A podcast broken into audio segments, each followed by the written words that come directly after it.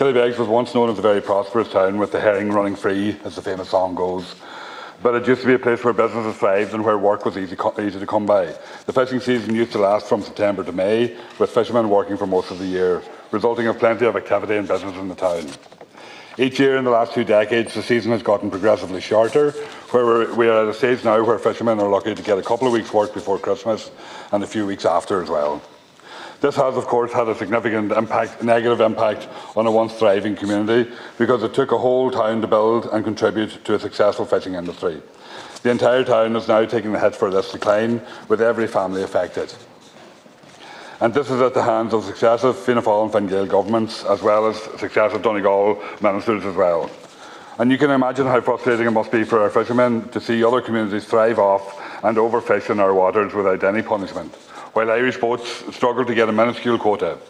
How maddening it would be to realise that the EU are in talks to give even further access to our waters to non-EU members while Irish livelihoods are at stake. And how utterly devastating it would be for your government to stand by this, to allow this to happen and to look fishermen in the eye and promise them the world, the world while at the same time they, they've been shafted in Europe. Successive ministers of the Marine, unfortunately, have allowed our industry to die out while other countries thrive off our waters. We make up 12% of all fishing grounds and waters in the Union, and we contrib contribute massively but get almost nothing in return. And another European country, no other European country and no other European minister would accept this. So why have we accepted it for so long?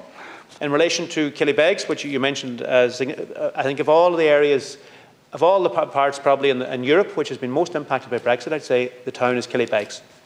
Because the most the sector that's most impacted by Brexit is fisheries, and the part and Killybegs is the fisheries capital of this world of this of this country.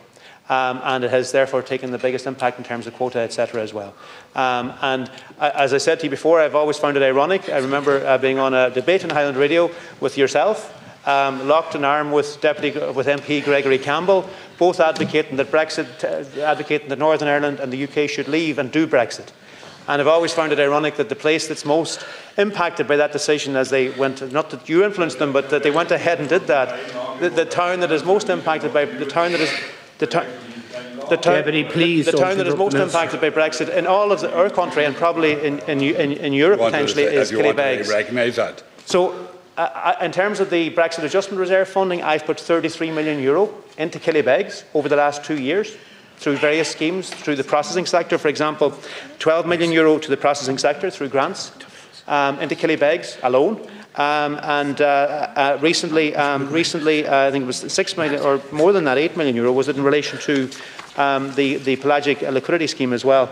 Um, 33 million into Killybegs through the Brexit Adjustment Reserve. Separate to that, also, over the last three, four years since I've been, been minister, I've invested 33 million euro in Killybegs, separate to that other 32 million, 33 million euro in terms of extending the Smooth Point Pier Harbour there with another 5 million euro into it this year. But there's no doubt it has taken an, an impact.